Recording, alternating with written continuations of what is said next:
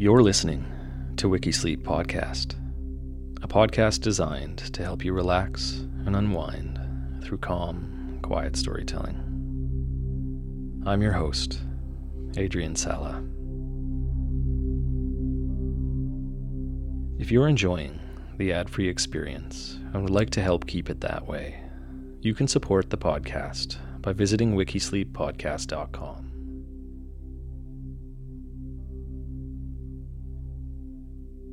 Today's story Bruce Lee.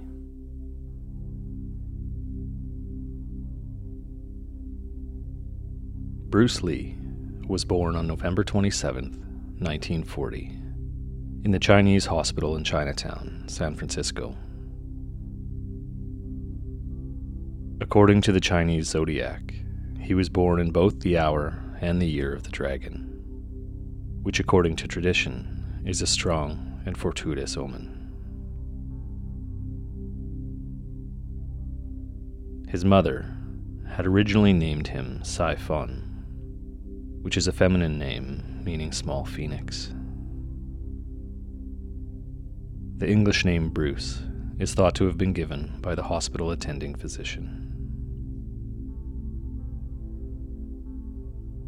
Bruce was the fourth of five children. Phoebe, Agnes, Peter, and Robert. His father, Li Hoi Chuen, was a leading Cantonese opera and film actor. At the time of Bruce's birth, he had plans to embark on a year long opera tour in Hong Kong with his family which was to happen amidst threat of a Japanese invasion of Hong Kong. Although many of his peers decided to stay in the US, Lee's father chose to return to Hong Kong. And the family did so when Bruce was three months old.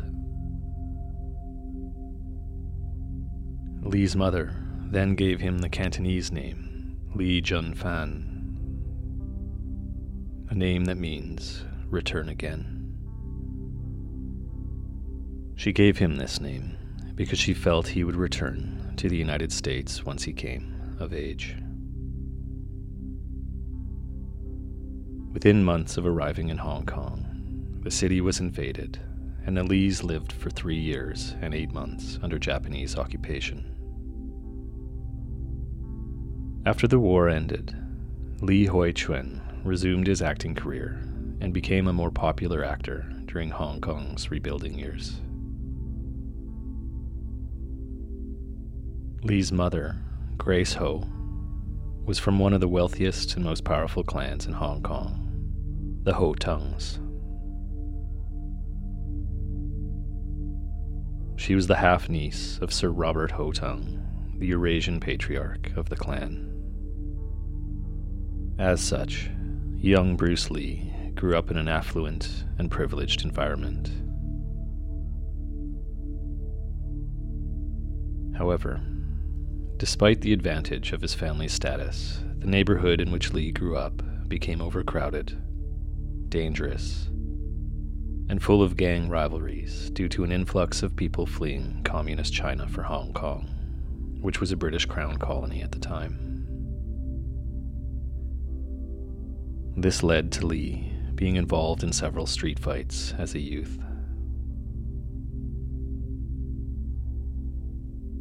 In response, his parents decided that he needed to be trained in the martial arts. His father began this training by teaching him the fundamentals of the Wu style Tai Chi Chuan. However, the largest influence on Lee's martial arts development was his study of Wing Chun.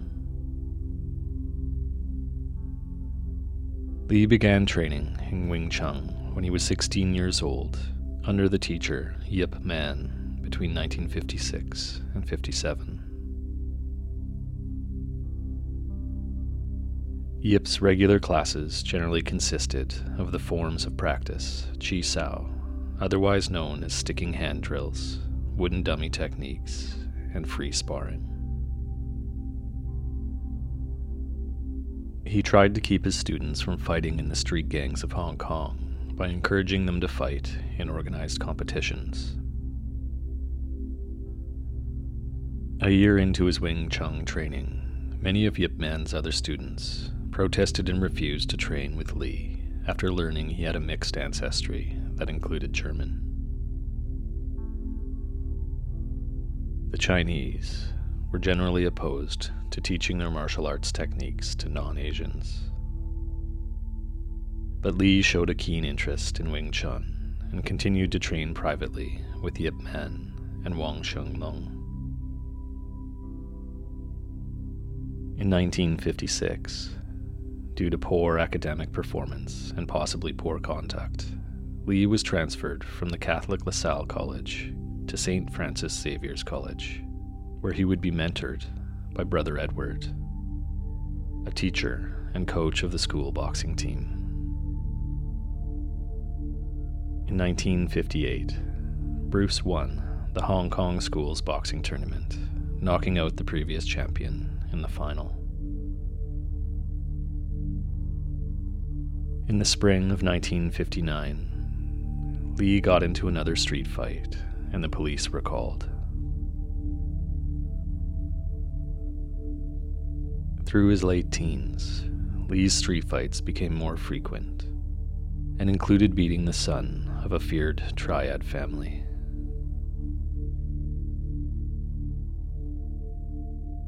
His parents confirmed with police that this time Lee's opponent had an organized crime background and that there was the possibility that a contract was out for his life.